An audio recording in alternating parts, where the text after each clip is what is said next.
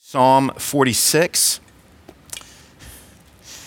If you have your Bible or your device ready at home, you can turn there. This is where I'm going to be preaching from this morning. Psalm 46. Hey, if you're on a device, we do the ESV version, so you can you'll be able to follow along with us there on that. And before we dive in, man, I just you know I want to acknowledge how strange this is for us. Um, man, we're all friends on this stage, but we don't typically sit on couches and do a church service together in our free time. So that's not something that you would normally find us doing. So it's strange to speak and sing into a camera, not knowing who's watching on the other side, while knowing that however long this goes on, you're going to be watching our hair grow uh, and our hair grow gray for some of us, right? Some of us don't have to struggle with that, it's already there. Um, but one of the interesting things that the coronavirus has shown us is how much we take our gathering times for granted, how much, as even a church, we connect. Um, we're relationally driven. It says it in our values behind me, um, but how much we take that for granted. And we're in a moment right now when we desire to be near to others. But what's so strange about that is the most loving thing we can do is to keep our distance as a way to be better neighbors and to love one another in this particular moment. I mean, even introverts, right? You guys are all like, hug me, this has gone too far, you know, at this point, right? But the question I want to ask and hopefully answer as we dive into Psalm 46 is where do we find God in situations like the coronavirus? Is He social distancing from us. Or maybe you're just somebody that has grown up thinking that that is the posture that God takes. He just keeps a cool distance from us. And what we're going to see here is that Psalm 46 um, it gives us a picture, and not just a picture, but a but a really vivid picture of God's presence, which is going to help us prepare spiritually, emotionally, and even practically in all of this local and global anxiety and unsettledness that we're all experiencing right now. In fact, Martin Luther, he was actually inspired to write his hymn, the old famous hymn, A Mighty Fortress is Our God, from Psalm 46. And it's said that whenever Luther heard any discouraging news, he would just pop right up and say, Let's, let's sing Psalm 46 right on the spot. Let's not even hesitate. And so, what we know about the psalm is that this was something that was likely written by King David. If you look at your Bible, it says to the choir master of the sons of Korah, which were these dudes who were singers and songwriters from that time. So, as we get ready to dive in, what we want to ask is, is how is Psalm 46 going to help us today, right now, in this particular cultural defining moment that we find ourselves in? And we actually get an answer. So I'm going to give you the end at the beginning here. Uh, an old uh, theologian named Matthew Henry, this is what he tells us about Psalm 46. He says, This psalm encourages us to hope and trust in God, in his power, in his providence, and in his gracious presence with his church in the worst of times and directs us to give him the glory for what he has done and what he will do. So we want God's word to direct us. And we want God's word to give us clarity. And I think what this psalm does for us is it gives us clarity of God's presence and his purpose for us so that we are prepared for the spiritual, emotional, and physical upheaval and challenges that are set before us. And that's a reality. So let's dive in. Let's read Psalm 46, and you can follow along with me. And it says this God is our refuge and strength, a very present help in trouble. Therefore, we will not fear, though the earth gives way, though the mountains be moved into the heart of the sea, though its waters roar and foam, though the mountains tremble at its swelling. There is a river whose streams make glad the city of God, the holy habitation of the Most High. God is in the midst of her. She shall not be moved. God will help her when morning dawns. The nations rage, the kingdoms totter. He utters his voice, the earth melts. The Lord of hosts is with us. The God of Jacob is our fortress. So come, behold the works of the Lord, how he has brought desolations on the earth. He makes wars cease to the end of the earth. He breaks the bow and shatters the spear. He burns the chariots with fire. Be still and know that I am God. I will be exalted among the nations. I will be exalted in the earth. The Lord of hosts is with us. The God of Jacob is our fortress. So, what we get here at the beginning of this psalm is some clarity. And if you're like me right now, what you really would like is some clarity with what's going on with this virus. And yet, we're getting a different kind and maybe a more helpful clarity for us right now. And what we see here is a clarity of God's presence for our souls. Notice that David, the psalmist, his first two words begins with the person of God, right? And he doesn't say not God was, or God will be, although those are important things too, to know that God, what He did in the past, will how He will continue in the present and into the future. But He says God is. And so before we go any further, this helps us to think and to pray and to process rightly instead of just falling off the rails, right? Because we tend to get really pragmatic in times of crisis. I think we do. I know I do. And it would have been no different for David here either. What happens is, is we tend to focus on what is instead of God is when we're in the middle of what is. And, brothers and sisters, we are in the middle of just a colossal what is. And then our anxiety and our worry, it feeds off of that, right? It's like seeing a grocery store aisle full of toilet paper. We're just drawn to it. We want to pull from it. We want to feed off it. We want to gather it all together. We want to take it home. We want to stockpile it. And that's what happens to our anxiety and our worry. That was a horrible illustration. It's all I got. It's all I got. But David gets personal before the Lord before he gets to what we say might be more practical, right? And the reason he gets personal before he gets practical is because he knows that God is Lord over practicalities. He knows, like many of us are going to experience, that to begin with practicalities, to start there, is a sure way to end in insecurities. And we got to guard against that. Because before we think what is, the church, us, as the revolutionary movement that it is, needs to remember who God is. And the church needs to think about God the way that Psalm 46 and the rest of Scripture tells us about him, right? A.W. Tozer, uh, a theologian, uh, pastor, said, What comes into our minds when we think about God is the most important thing about us. So, if that's true, then how we're thinking about God and how we're thinking about God's position and posture with everything that's going on right now is actually incredibly important for how we're processing spiritually, emotionally, and the kind of clarity that we need right now in our hearts. Now, obviously, man, we need to be educated, right? We need to know everything that's going on about this pandemic. We need to stay informed. We need to stay educated. But I think more importantly, God's people need to be reminded anew of who God is. Because every time another, listen, every time another news report breaks, God is. Every time we hear of another person that's contracted the coronavirus, God is. Every time we hear about more loss of life, God is. So, what is God then? Well, what we learn from Psalm 46 is that God is near to us.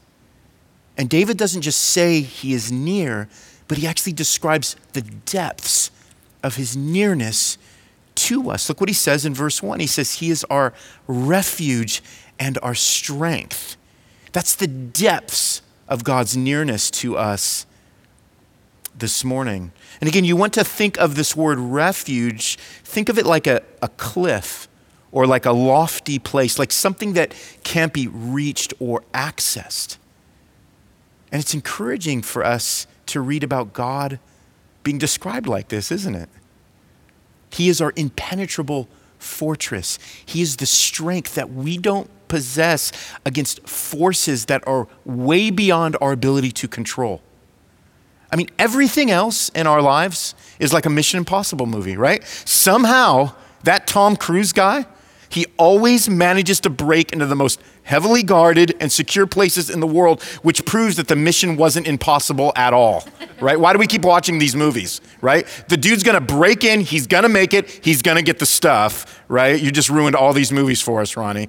Um, but what God provides us for is something that can't be broken into. He Himself being an impenetrable security for our souls. So, when God is your refuge and your strength, it means that because He is with us, we're safe with Him. And the strength we don't have but desperately need, that comes from Him too. That's what we have given who God is. And then it also says not only a refuge and a strength, but a very present help in trouble. Now, for those of you who have kids, you literally have those kids right now, right? And one of the phrases that will likely be coming out of your mouth, if it already hasn't, every 17 seconds is, This is not helping me right now, right? So, coronavirus or not, there are always a lot of things we could say are not helping us right now because we live in a world where things are constantly coming undone and going wrong. And what David is pointing out is that God is always our best help in any circumstance in a world that is not helping us right now. In fact, in another psalm, Psalm 40, 17, David said this He said, As for me, I am poor and needy, but the Lord takes thought of me. And then he says, You are my help and my deliverer. Do not delay, O my God. We kind of just sang that when we sang, Oh God, you never leave my side. What we're doing is we're pleading with Him. We're acknowledging that He's our help and our deliverer. And we're saying, We need that help now. You're the best help that we have in the present moment. So, being a very present help in trouble, man, that doesn't mean He always makes the trouble vanish either. But it does mean that He won't vanish in our trouble. And so, what we're presented with in Psalm 46, before we even get to the end, of verse 1 is this startling truth God is nearer to you than your trouble. He is nearer to us than everything that is surrounding us right now. And that's a hope. And that's a hope for us. And then David says, therefore in verse 2. And what he means by that is, in other words, because this is true for us, because this is what gives us clarity, because these words and what I'm speaking to you and singing to you and writing to you about who God is, because it's true, he says here in verse 2, we will not fear. In other words, because God is, we will not fear whatever else is even when that whatever else is not exactly something we can just say whatevs to, right? And so, what's encouraging to note here is how resolute David is, right? I mean, do you, do you catch how he says that? Therefore, we will not fear. He doesn't give us any wiggle room. He doesn't say, look, man, if it gets real bad, fear is always an option if it just makes you feel better. I get it. We're all a little afraid. We all need to sort of just kind of collapse in our fear sometimes. David doesn't give us that option because he doesn't want our fear to create an illusion out of God in our hearts. In the New Testament book of Second Timothy, Paul writes this young guy that he's mentoring named Timothy and says this He says, For God um, gave us a spirit not of fear, but of power and love and self control. So, man, I want to I want to chat about this um, just for a minute um, because if you if you've been on social media over the last week. Um, you might have heard some people just getting really uptight, maybe accusing churches who canceled services, um, saying that, hey, man, these are churches that were driven by fear instead of being driven by faith. Now, what we can say about that is that, that might have been true if churches were being told uh, by our elected officials to cancel in order to silence the message of the gospel because these elected officials don't want to hear the gospel going out anymore. But that's not what happened in this particular case. Pastors and churches were led to cancel public gatherings uh, for the health and the safety and the well being of their communities and to help prevent the, the spread of this virus. So, in other words, doing our best to love our neighbors actually means submitting ourselves to our governing authorities. And by doing that, we're denying ourselves the privilege that we enjoy of gathering as a church body. And by the way, when we talk about fearing God instead of fearing man, which always leads to the wrong kind of fear, this is how we best fear God over fearing man. It's how we're able to employ godly self control and neighborly love, which is exactly how Scripture would define the power of God over a spirit of fear.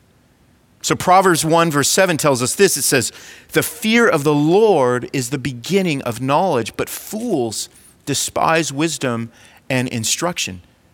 So, what this tells us about fear is that we need to practice the right kind of fear, which is the one that leads to knowledge and wisdom, which, by the way, always leads us back to compassion and to love and to denial of self. You want to know what's motivated by a spirit of fear? What's motivated by a spirit of fear would be shaking our fists in the air and declaring that we're going to do what we're going to do despite the instruction that we've been given. And by the way, self denial never means a denial of reality. It means never letting any desire that we have, motivated by fear of man, win out over wisdom.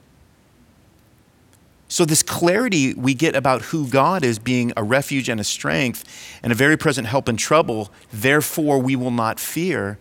This is a spirit of wisdom that we all need to have, trusting that God is who He says He is. Because here's what happens here with David, who is never in denial of reality. We get to this crazy important word in verse 2, which says, though. Therefore, we will not fear, though it says. Now, again, David is not in denial of reality here. Look how he describes the situation he's saying we still shouldn't have any fear in if we find ourselves in. Look what it says. It says, We will not, therefore, we will not fear, though what? The earth gives way, the mountains be moved into the heart of the sea, though its waters roar and foam, though the mountains tremble at its swelling. I mean, on one hand, you're thinking, like, David, are you being a little dramatic here with all of this language? I mean, all of nature and the elements coming unraveled against us.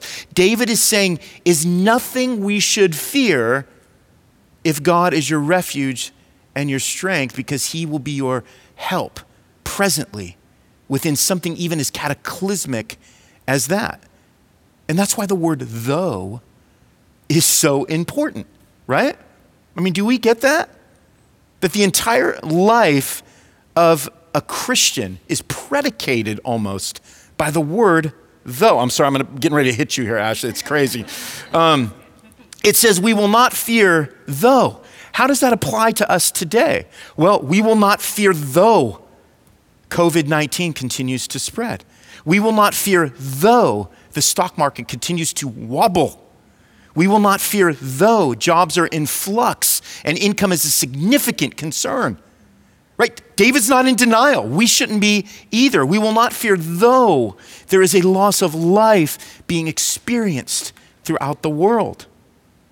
David doesn't deny reality. Scripture never denies reality when it gives us clarity of who God is. What David is saying is there's an even greater deeper, and truer reality. Remember who God is.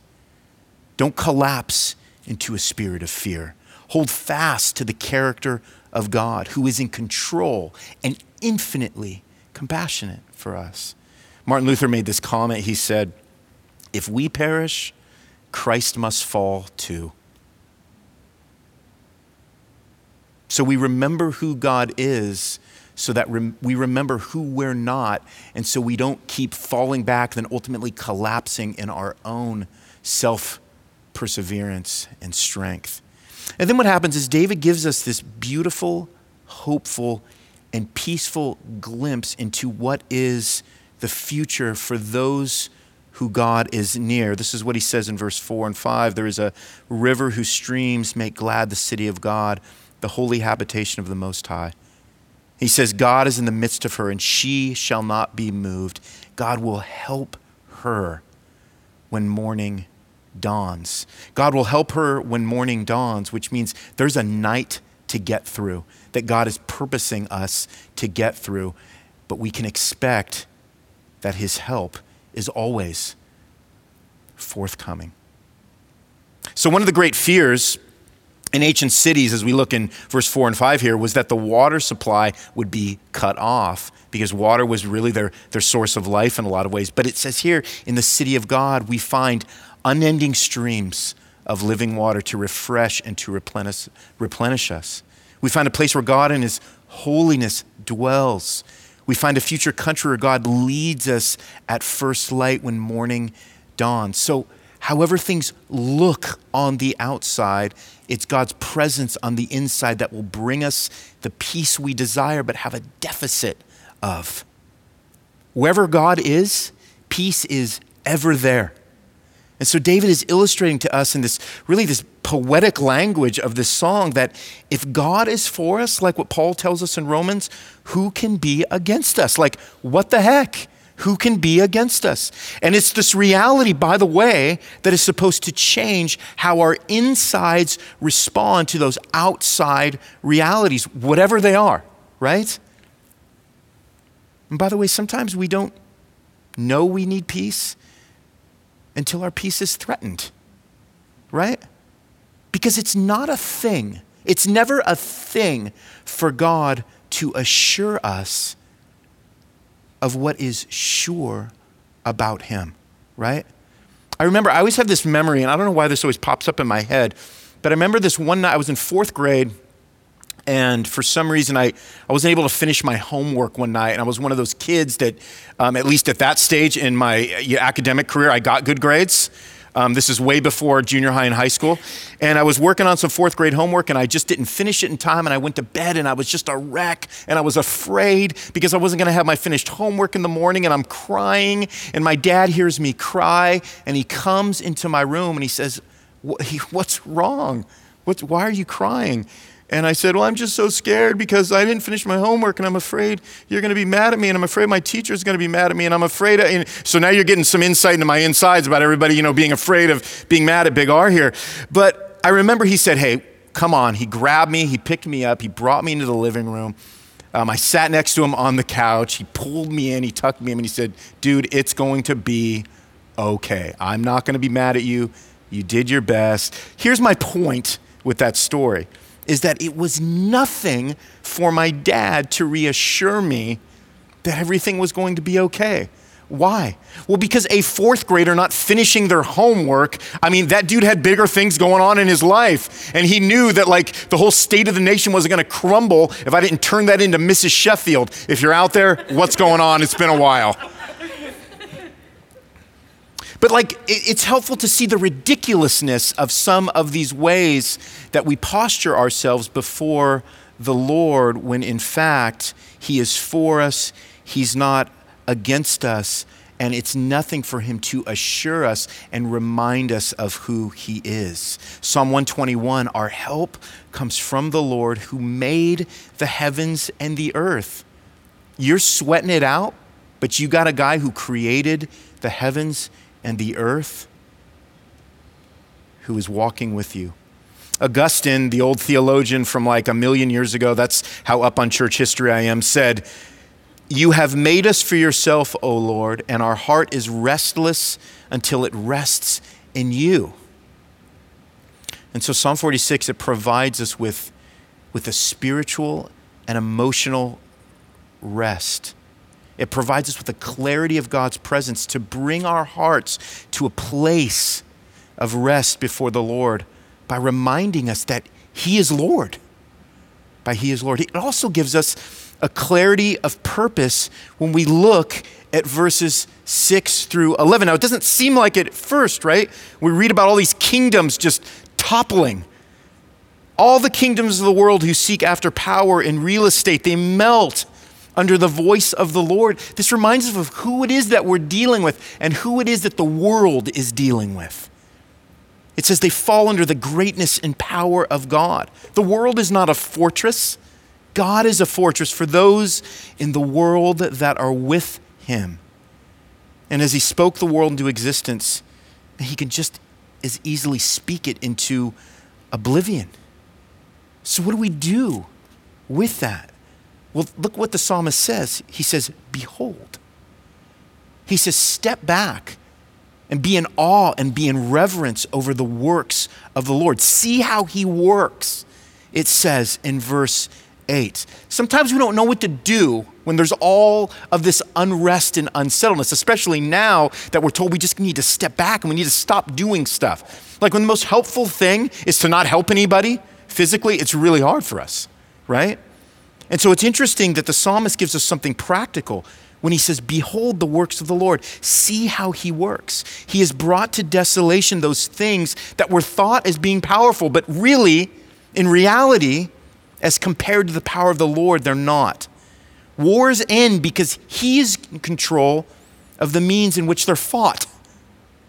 The world is like a chessboard in the hands of God. He moves and he controls all the pieces. And by the way, he's never arbitrary with the decisions he makes. He never like makes a move and says, "Oh shoot, I wish I would have gone that way." It's never arbitrary. Even when from our vantage point, man, it just looks like chaos. And from our vantage point right now, the world looks like a whole lot of chaos. What we learn here in Psalm 46 is that God always has a clarity of purpose with how he operates, with how he moves. And it doesn't matter if we can see it in the present. We trust in his character in the present. So, beholding God, what David is laying out here for us is what leads us to worshiping God. And worshiping God is what leads us to getting over our worry about the things that He is already in control of. So we can see a, a physical and even a practical nature in this. What David is showing us is that God is not idle and he's not sleeping, he's not distracted, he's not on vacation. God is not social distancing from us right now. He's near. We're virtual, but God is never virtual. We're live streaming, but God doesn't live stream his way into our lives. In fact, it's through his Son. It's through Christ that he has made his home with us and he lives in our hearts. So God leads us to worship him, it says, so that we might have unstirred souls. It says, be stilled. And by the way, we want to understand this correctly. It's not just saying just sit there and close your eyes and just do your best and grit your teeth and try to still yourself. No, no. This is the Lord talking. This is the Lord saying, I'm stilling you. In fact, a, good way to kind of understand this is in Mark chapter 4, when Jesus was traveling with his disciples on the Sea of Galilee and a life threatening storm broke out, um, with, a very, with one word, with a word, Jesus stills the storm. And he does it by saying, Peace, be still. He stilled it. I mean, I can't get my cat to stop jumping up on the kitchen table, right? And with one word, Jesus stops the storm. But then he looks at his disciples, and this is what he says. This was his follow up after the stilling. He says, Why are you so afraid? Have you still no faith? Like, did you just catch what I did? And then it says the disciples were, the disciples were filled with fear, and this was their comment, right? They said, Who then is this that even the wind and the sea obey him? Who is this person in the boat? Who is this God that we've been hanging with all this time, that we've been not believing, even though we're seeing him do these great works? Who is this person? So again, David isn't saying, calm yourself, chill out, take another hot yoga class and get acquainted with God, you know, in the relaxation and the comfort of your own home, right? He's saying, God will still you. He's saying to us in this moment, God is stilling us. Now, the disciples being saved from the storm, by the way, was secondary to them being saved from not seeing God for who he actually was. And that's us. In fact, that's always us. So, the question for us then that we want to ask is how might God be stilling us right now? I wonder what kind of clarity God might be bringing to our minds in these particular times because somehow David had clarity about who God was when his world was literally coming unraveled. And so we have to ask ourselves do we have this kind of clarity? Do you have this kind of clarity, or are you somebody who has maybe always thought of God as more of a, a satellite, right? Kind of out there, kind of orbiting, but not super interested in you, not super involved in what's going on in the day to day of your world. Do you ever have those moments when, like, you think you're in shape, and then someone like Tim Black does a live stream with you, you know, like what's happening right now, which is why I'm never going to watch this. Um, because, like, what's going to upset me the most is that this picture doesn't lie, right? So, as much as I want to believe it's true, the camera doesn't really add 10 pounds, right? We just came up with that fallacy, right? Those 10 pounds, actual pounds, right? But it allows us to realize that we've exaggerated our thoughts and our opinions about ourselves. And we do the same thing with God. Because we find ourselves now in a moment when our confidence is being shaken, our routines are being disrupted, and our faith, even, is being questioned, right? Man, our confidence is being shaken. And here's what's interesting about that is that we think the worst thing that can happen is to have our confidence shaken. But God likes to shake it, right? He likes to shake our confidence. He wants to disrupt. He wants to reorder those loves in our life that gives us a confidence that's actually worth losing. And he uses moments like this to do that, to shake us out of the confidence that's false in our lives. He also disrupts our routines, right? I know that sometimes I don't realize I'm thirsty until I get a sip of water.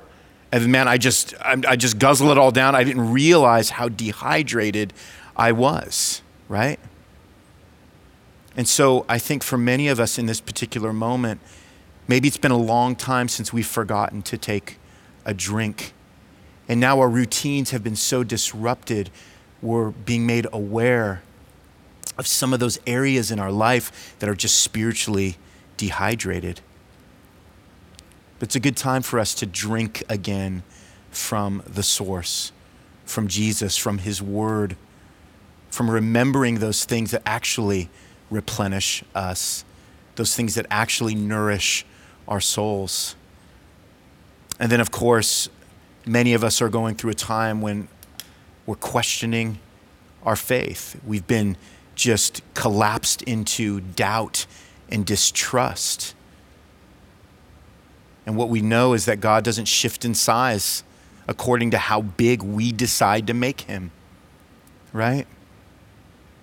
Our perspective tends to be skewed like that. But the more we see God for who he really is, the more we see ourselves for who we really are not.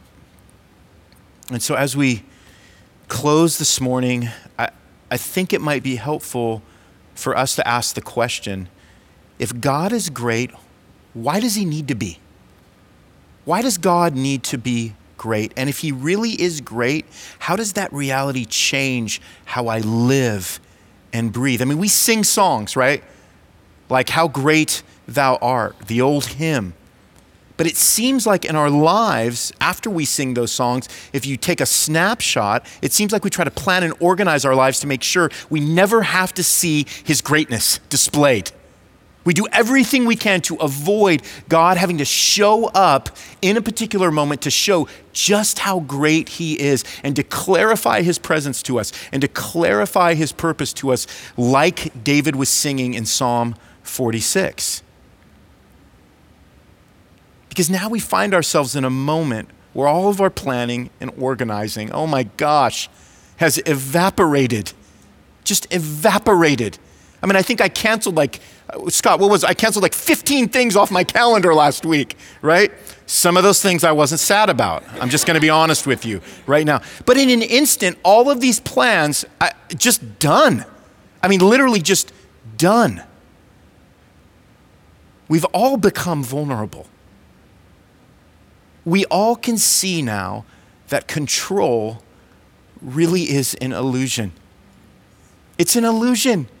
Let me just tell you about the illusion of control that I had this morning when I came in here all dejected and angry with this crew because right as I clicked save this morning on my sermon, none of it saved. Um, and I just kept a portion of it. After all that work, right, the thing won't even print. And here I am in my own personal cultural moment, which is pretty minute and pretty small, realizing, man, even this Apple Mac, like I can't control it. I have control over nothing. Control is an illusion.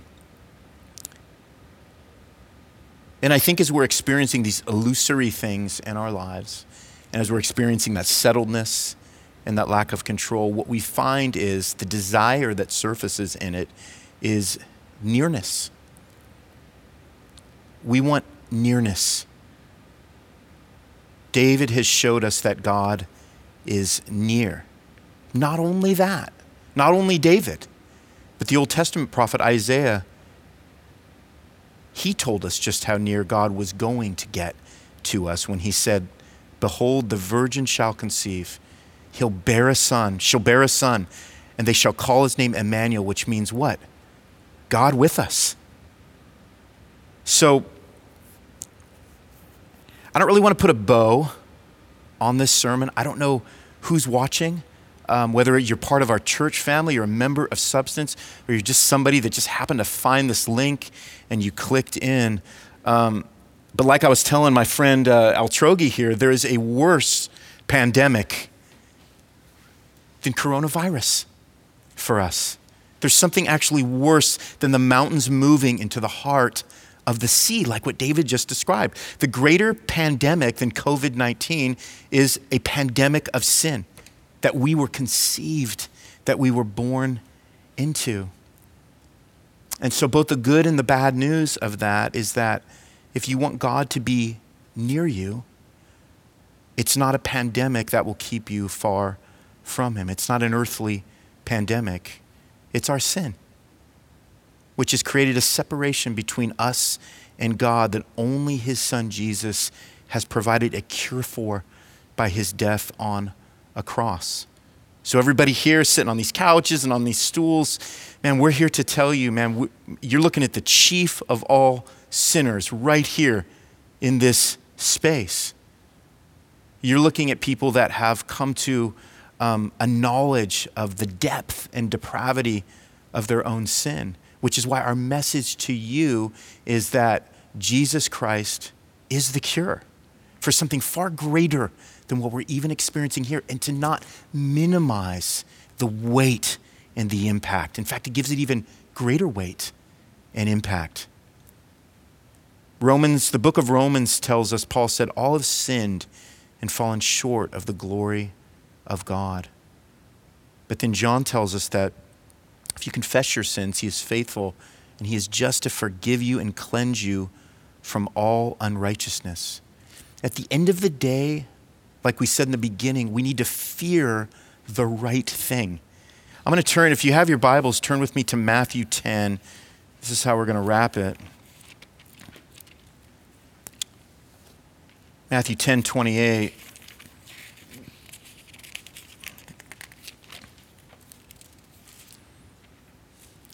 And this is what it says. This is Jesus' words to us. He says, Do not fear those who kill the body but cannot kill the soul. Rather, fear him who can destroy both soul and body in hell. And he says, Are not two sparrows sold for a penny? And not one of them will fall to the ground apart from your Father. This gets us back to what David was talking about with God's presence. And then in verse 30, it says, But even the hairs of your head are all numbered. So the God that is near us is the God that knows us. And then Jesus says, Fear not, therefore, you are of more value than many sparrows. So we ask the question Does God really care? Is God really present? Is He really with us in this moment? Is He somebody that is just so distant that He doesn't even know or see or is concerned about what it is we're dealing with? Well, Jesus tells us that that couldn't be further from the truth for us here.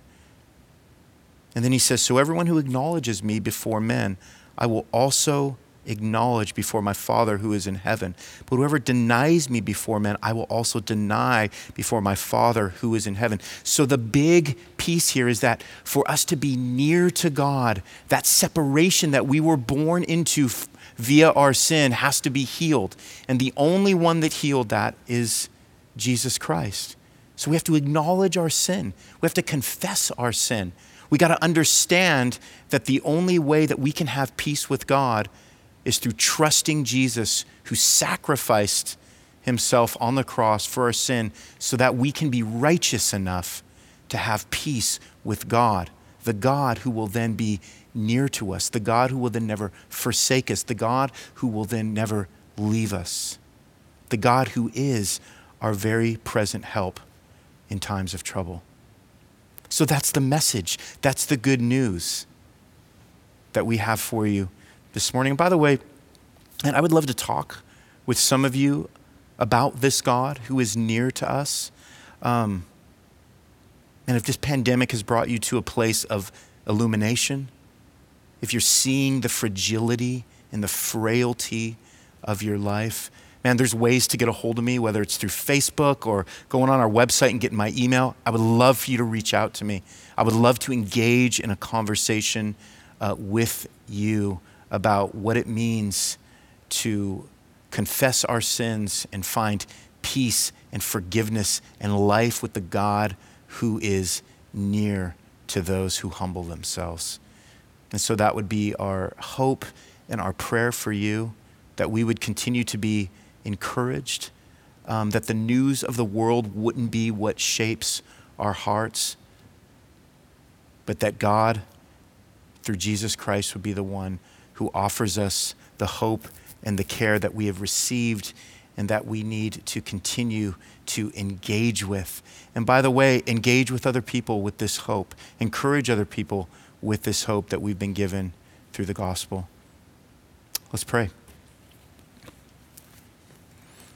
God, we thank you that we have hope because you're not a God that is distant, but you've made yourself near to us. You've made yourself to be with us through sending your Son, Christ. And so, God, for those who are listening who have found themselves in such a place and a state of fear and anxiety, maybe it's people that have thought for years now, I get that Christian thing. I've done the church thing. Um, I'm a pretty moral person. Um, I feel like I do what's right. Um, Lord, I pray for those of us who have found ourselves languishing in just a quasi Christian spirituality, that, Lord, you would shake us out of that. You would shake our confidence in that. Because it's not just merely a belief in God that saves us. but it's a knowledge of our sin and a confession of that sin and a coming before you in humility, asking for forgiveness, trusting in the work of Jesus on the cross, turning from our sin. Lord, that is what you desire. And so I pray for those that feel themselves wobbling right now, that feel, that feel themselves on the edge of all of this uneasiness, Lord, that they would come before you, that they would submit their lives and commit their lives to you. And Lord, that the stories of salvation and hope that come from this time, Lord, would amaze us and would astound us someday. God, thank you for walking with us. Thank you for remaining near to us even if the mountains fall into the heart of the sea, we know we have a God who is steady, we know we have a God who is a refuge and a strength and our very present help. So, God, let this be our hope today. We ask these things in Christ's name. Together we all said, Amen.